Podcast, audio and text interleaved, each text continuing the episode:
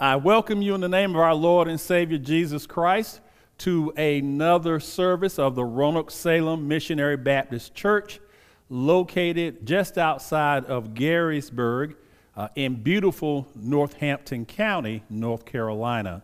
We greet you in the name of our Lord and Savior. We're so uh, humbled and we're so delighted that you would uh, make time to worship with us this Sunday morning. This is the fourth Sunday in the month of August.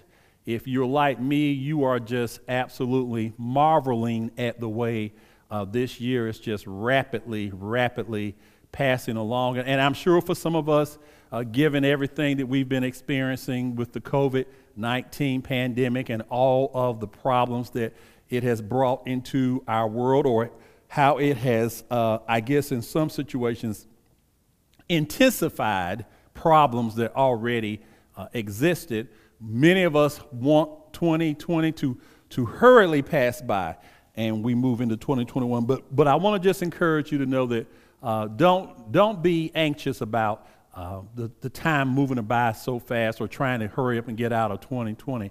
Because if you have your hand in the Lord's hand, God will bless you each and every day, in spite of a pandemic or anything else going on.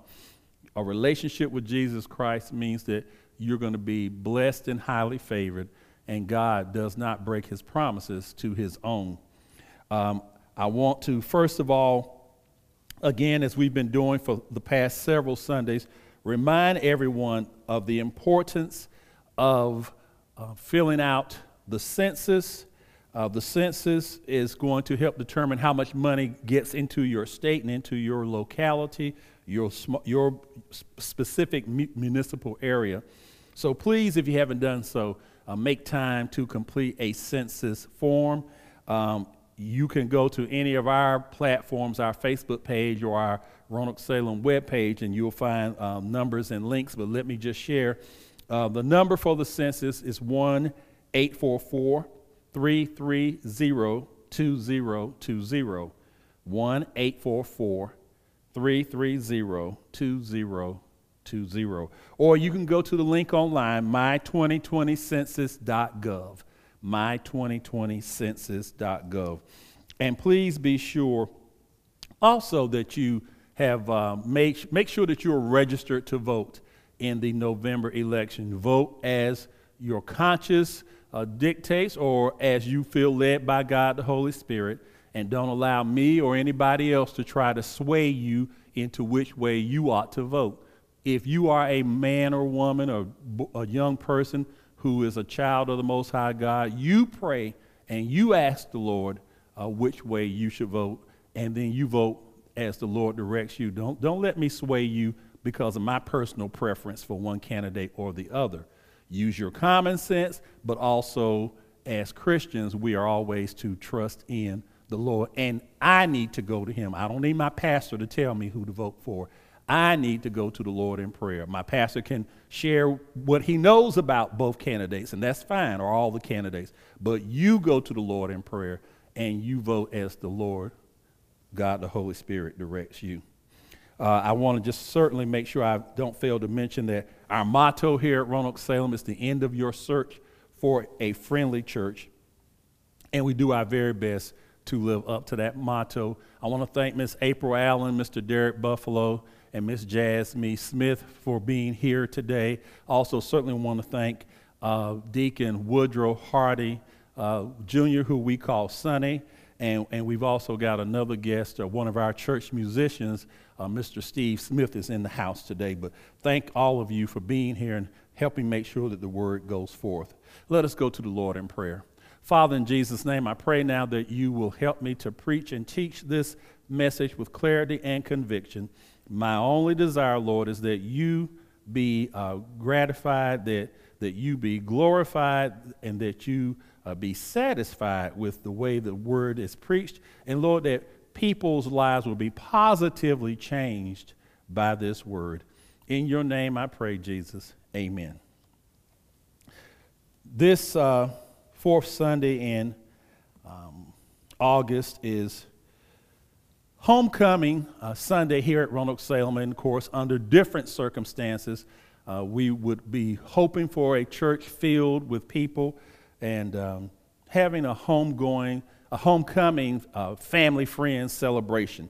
But of course, these are different times. But still, the spirit of home, home homecoming is with us. So um, even though there's no one here in the sanctuary, I still thank God for those who are members, and whether you're current members or former members, or whether you live away but you still have an affinity to Roanoke Salem, we greet you and we bless you in the name of our Lord and Savior Jesus Christ. And certainly for those of you who may be watching us from other places and have no connection with our church whatsoever, we love you with the love of the Lord. Brothers and sisters in Christ, those who may be unsaved, if you're watching, we still love you with the love of the Lord. And it's our sincere prayer that you will come to know Jesus as your personal Lord and Savior. Um, our scripture today is from the book of 1 Timothy in the New Testament. 1 Timothy chapter 6, uh, verses 6, 7, and 8. 1 Timothy chapter 6, verses 6, 7, and 8. And I will be reading from the New International Version. This is what it says, beginning at verse 6 But godliness with contentment is great gain. For we brought nothing into the world and we can take nothing out of it. Finally, verse 8 But if we have food and clothing, we will be content with that. Just for a few minutes, let us reason together from this thought be thankful for what you've got. Be thankful for what you've got.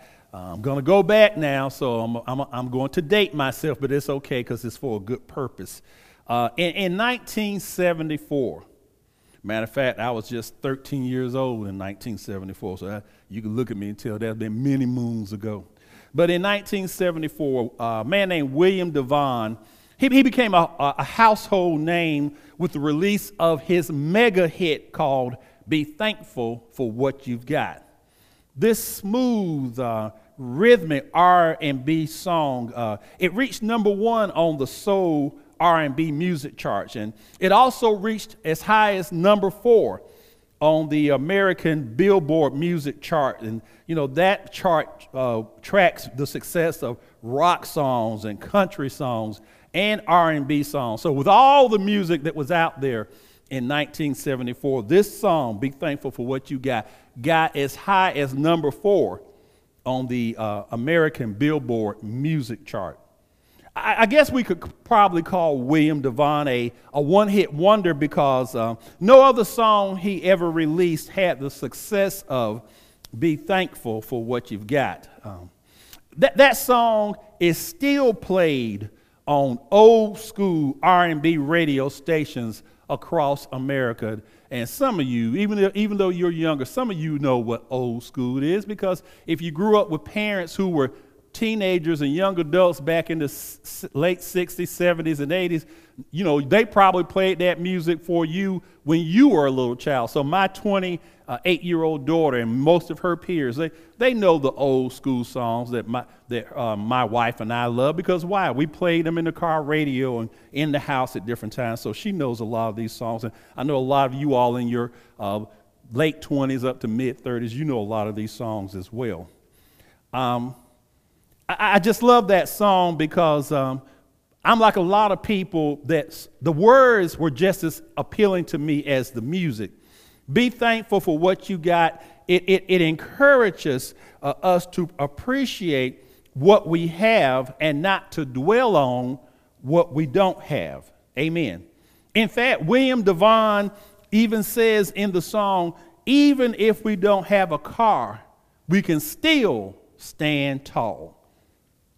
As I did very extensive research on this song, in other words, as I looked it up on Google, I didn't find anything that, that talked about whether William DeVaughn had any kind of religious beliefs. So, as, as far as I know, he, he may or he may not have believed in Jesus. Um, he, he may have never read a single word from the Bible, but, but his song, his hit song, has a Bible based principle that I believe all Christians should live by.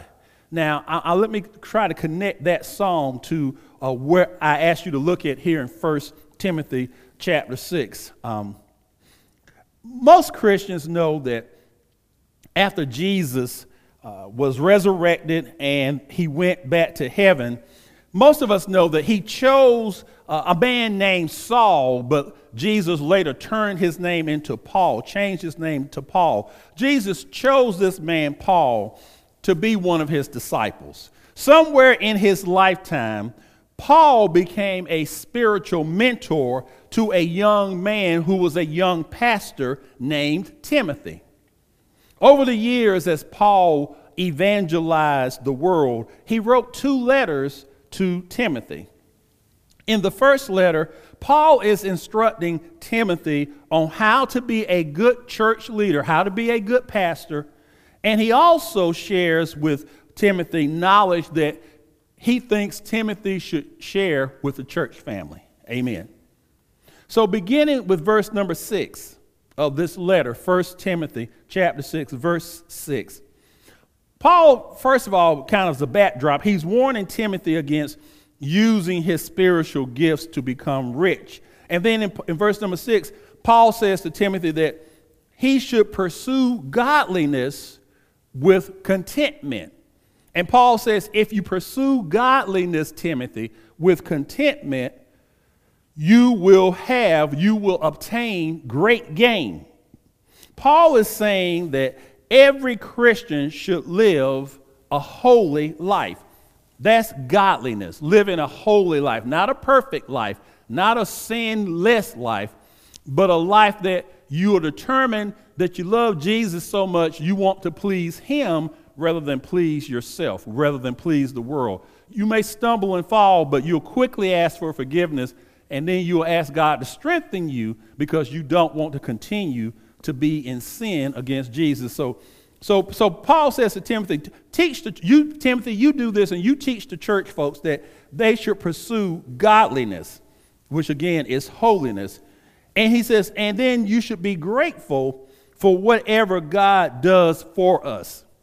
We should be grateful for whatever God does to us. We should be grateful for whatever God does through us. That's contentment. When we are grateful for what God does for us, when we are grateful for what God does to us or may allow to come into our lives, when we are grateful for what God can do through us to bless others, that is being content.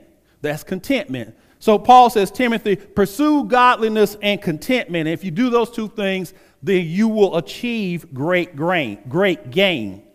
Paul says being content to live holy brings us great gain. Now, what is great gain? Great gain, if I may suggest to you, is when we have our sins forgiven and our souls are saved. That's a great gain. To have your many sins forgiven and your soul is saved from death and damnation, that's a great gain. And that happens by faith in Jesus Christ.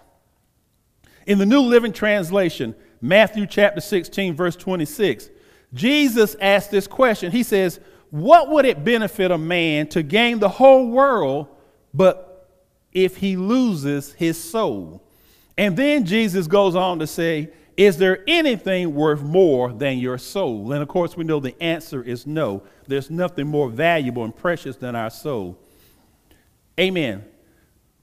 So that is a great gain to have our, our sins forgiven and our souls saved by faith in Jesus Christ. That's a, an example of a great gain. Here, here's another example. The fruit, the spiritual fruit of the Holy Spirit is a great gain. The fruit of the Holy Spirit are those nine attributes found in um, Galatians chapter 5, I think beginning around verse number 22 or 23, somewhere in there. But the, the fruit of the Holy Spirit are those nine spiritual attributes that we as Christians should be able to display at different times in our lives. And they identify us as, be, as belonging to the Most High God. They identify us as believers and followers of Jesus Christ. So, being able to be endowed with the Holy Spirit and then to, to show the fruit of the Spirit, that's a great gain. The peace of Jesus Christ is another great gain because the Bible tells us that the peace of Jesus Christ goes beyond man's ability to understand, man's ability to comprehend. In other words, when you should be losing your mind because everything around you is going crazy. Uh, people are going crazy. Situations are happening that are out of your control. And, and, and real, true calamity of some kind could be your finances, could be your, your family relationships, could be your employment, could be your health. When you should be losing your mind, you have every right by human logic to lose your mind, but you don't lose your mind because the peace of Jesus Christ goes beyond man's ability to understand. Jesus said, the peace that he lives with us, he said, um, it's, it's a peace that man didn't give to us. So, so the peace of Jesus Christ, the peace of mind of Jesus Christ, that's a great gain. The joy of the Lord is a great gain because the joy of the Lord is our strength. Having a relationship with Jesus Christ is the most valuable possession anybody can have. So, so if you have and when we have a relationship with Jesus, we need to be thankful. You need to be thankful for what you've got. I know that's right because in verse number seven, now drop right down to verse number seven, Paul makes this statement. He says, We brought nothing into the world and we can take nothing out of it. In other words, Paul reminds Timothy, and he's reminding us that we don't have control over what happens to us. We are not in charge. I, I hate to make some people feel bad or burst your bubble or maybe irritate you, but I, I don't care how much edu- education or education you think you have. I, I don't care who your, your, your family name is. I don't care what board you sit as CEO of. I don't care what company you've founded and you might uh, be you know, one of the richest people. I don't care if you're the you're the, uh, the, the, the, man who's in the seat of the Joint Chief of Staffs uh, uh, uh of the United States, uh, meaning that he, he's, um, he's over all the military folks in, in the country next to the president. He's only second to the president. I don't care who you are. If you um, don't know it or not, you are not in control. And people who say stuff like, you can take control of your life. And they write books and they do CDs and they do DVDs and you know they have podcasts and it's all about here's how we take control. Women take control, young people take control, black folks take control, Asian folks take all these different people are saying to all these various groups, you LGBTQ folks, y'all take control. None of us can take control of anything because none of us are in charge. The fact is, Jesus Christ has all authority and all power over all humanity. Amen. You can believe it or not, doesn't make any difference, it's still true. Why? Because Jesus was given that power by his Father. When he died and got up from the grave, when he rose from the grave, he said that all power was given unto him in heaven, on earth, and under the earth. And that's still true today. Listen, even a pagan king named Darius, back in the days of Daniel, in, matter of fact, Daniel wrote about this in the book that has his name. Even Darius, a pagan king, recognized the power and the sovereignty of Daniel's God. King Darius said this about Jehovah God. He says, He's the living God. King Darius wrote that Jehovah God lives forever. He said, um, that his kingdom will not be destroyed. Darius said about Jehovah God, he says, his dominion will never end. He said that uh, Jehovah God rescues and he saves mankind. Darius, the pagan king, even said to his people that Jehovah God performs signs and wonders in the heavens, that means up in the galaxies, in the celestial bodies, and on earth. Amen. So if you're like Darius and you have enough spiritual understanding to see that God is in control, not man, be thankful for what you've got. Be thankful for having that kind of spiritual understanding. You don't even have to be saved to recognize who Jehovah God is. Verse number eight. Paul tells Timothy to tell the church folks like you and me. He says this, he says, but, but if we have food and clothing, we will be content with that. But if we have food and clothing, and when I say food, I include water with that as well, you know, clean, fresh drinking water. If we have food and clothing, Paul says, you ought to be content with that. Now, this is where I want to really focus. First of all, I don't want us to misinterpret what this verse is saying. Paul is not saying all Christians should desire to just have the basic necessities of life. That's not what he's saying. Paul is not saying that we should not desire to have anything more than the basic necessities of life. Anybody that has read the Bible or may know anything about the Bible, you know how God Himself blessed many of His people with great wealth. Amen. Abraham had great wealth for his day, in his day and time. Job had tremendous wealth for his day and time. God made David, the shepherd boy, the king of Israel, and in his position as king, David was wealthy. David's son, uh, um, Solomon, was not only the wisest man that ever lived, according to the Bible, Solomon was the wealthiest person that lived during his time on the face of the earth. Great wealth, great wealth. And, and God gave it to him. Amen. What about Esther? the Jewish girl who became the queen in a pagan country, in her position as queen because the king had great wealth. Esther had great wealth. In fact, I can make it even plain because there came a time when Esther went to see her husband, and when her husband, the king, saw her coming, before she opened her mouth, he said, Come on in and see me, Esther. And look, let me just tell you before you even ask anything whatever it is you want, I'll give you up to half of the kingdom. So Esther was blessed with great wealth by God. Amen. What about Joseph?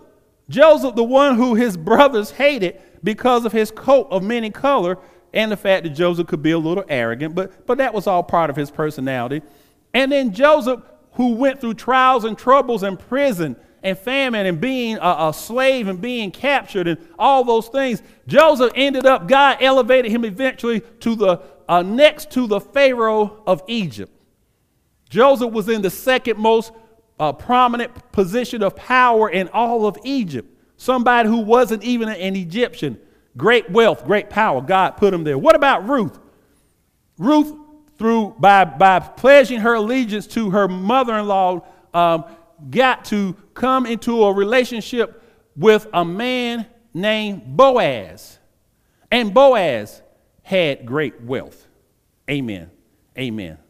So I want you to understand that this verse of scripture is not saying that we should not desire as Christians to have great wealth. That's not what it's saying. Not at all. Amen. Now, you got to understand that. In fact, um, God delights in seeing his people live well because it demonstrates his generosity and his favor. Psalm 35, verse 27 says, the Lord takes pleasure from the prosperity of his servant. And that's not just material prosperity, that's prosperity in everything wisdom, knowledge, health, but, but it does include financial and, and, and, and material prosperity. Yes, it does. Verse 8 reminds us that having the basic needs of life, clean food and water, and a safe and secure shelter over our heads it's a gift from God, and we should never take God's goodness for granted. That's what verse 8 is about. Verse 8 reminds us that having the basic needs of our life clean food and water, a, a safe and secure place to live that, uh, those are gifts from God, and we should never take God's goodness for granted. We need to be thankful for what we've got. Stop comparing yourself to other people. Amen now. Don't do that. You've heard me say it before. There are a whole lot of people with great wealth, but they are emotionally miserable or they're physically sick. Sometimes they're both. Having lots of money is not helping those folks at all. Amen. At the same time, there are people who have very little, almost nothing, but they all have the joy of the Lord in their hearts, and God uses these folks who have little or nothing to be a great blessing to all the rest of us. Amen now. My Christian sisters and brothers, we have the love and protection and provision of Jesus Christ, and we need to be thankful for what we've got. I said, my Christian sisters and brothers, we know Jesus loves everybody, but there's, there is a special relationship between those who humble ourselves and give our lives and submit to the authority of Jesus Christ, and for those of us who just decide, well, I'm going to live my way and I'm going to roll how I roll because that's my right to do. And God allows you to do that. But those of us who have given our lives to Jesus, and we have His love, His protection, His provision, we need to be thankful for what we've got. I, listen, I'd rather drive a Toyota Prius with no car payment than to drive a Mercedes Benz with a car payment so high I can't afford to keep the gas tank filled. Amen now. Give me, give me my Prius and get, let me get my 50 miles a gallon, and you drive your brand new Mercedes, and you can't put but $10 at a time in it because the payment's so high. Amen. Amen. I'd rather live in a small but sturdy house than to live in a mansion that constantly needs repairs. Amen.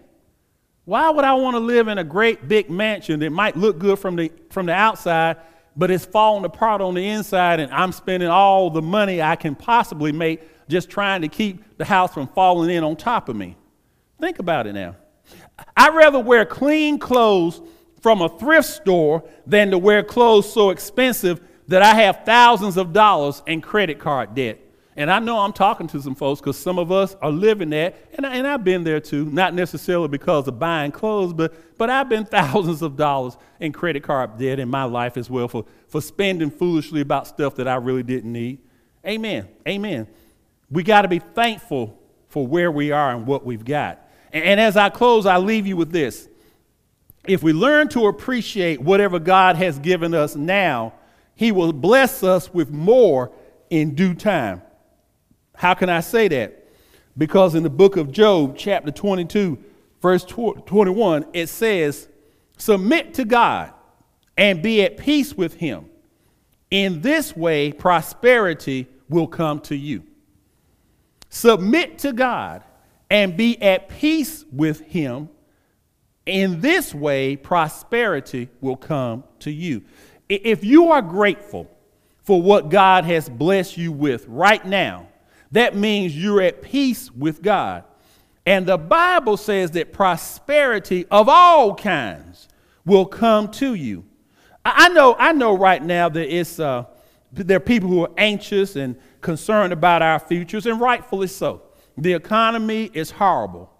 Millions of people are out of work. People are scared of losing their homes and losing their cars and losing their savings, and, and it's all real. But, but today, in the name of Jesus Christ, I encourage you to be thankful for what you've got, knowing that Jesus is able to make a way out of no way. And Jesus can stabilize your situation right now. Be thankful for what you've got right now. Don't get hung up on trying to be concerned about what pe- other people have compared to what you don't have. You just be thankful for what you've got. Be thankful for your children. Might drive you crazy sometimes, but still th- tell God thank you. Be thankful if you're married for your spouse. Might want to change spouse sometimes, but still tell God thank you anyway. Be thankful for your job. Yeah, you could be making more money. But think about it. There are folks right now who are making more money and they don't have a job at all. Be thankful for your car. It might be raggedy, might be 20 years old, but when you turn over the key every day, if it cranks up and it gets you where you're going and, and, and it doesn't sound like the engine's about to fall off while you're driving down the street, you be glad to have that car. Because some folks got brand new cars or newer cars than you, and like I said, they can't afford to drive. Matter of fact, they get ready to be repossessed now, possibly because they can't pay for them anymore. Be thankful for where you live. If you don't live in the best neighborhood, ask God to bless your house anyway. Ask God to post angels on every corner of your property. Ask the Lord to take care of you, even though you may live in a bad neighborhood. And like I said, if you'll be grateful to God and thank Him for what you've got now, He will give you better in due time. Whatever difficult situation you may be facing, thank Jesus for being your provider. If you just have enough faith for today, Jesus will bless you today and he will prosper you tomorrow. And I want to thank Jesus for what I've got. What do I have? I have uh, good health. Health has been better, but I'm still thank God for good health. Anticipating my health being better than it is right now. I thank Jesus for it right now. Have a wonderful wife have a wonderful daughter, have two wonderful daughters and grandchildren. I thank God for them. Amen. Amen. I thank God for being the pastor of such a loving, caring, generous, devoted, committed church family. Yeah, I thank God for letting me be a part of Roanoke Salem. To God be the glory. I thank God for what He has provided for me, and I would you need to do the same.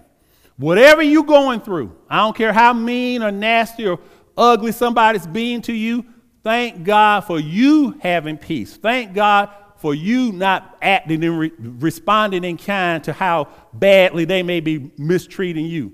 God's going to be your protector. God's going to be your defender. God's going to be your provider. God is a just God. You say, Thank you, Lord. Tell him how bad you hurt. Tell him how mad you are. Tell him how angry you are. But you still say, Thank you, Lord. Because, God, I trust you.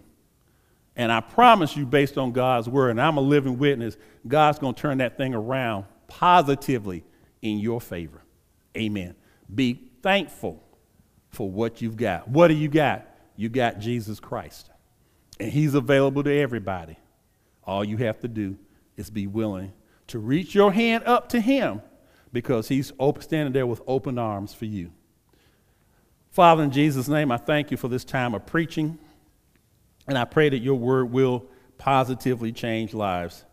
Thank you, Lord, for using me. I feel so humbled and blessed that you would use me, who is not worthy in any way, but you choose to love me and to use me anyway. And for that, Lord, I thank you and I'm grateful.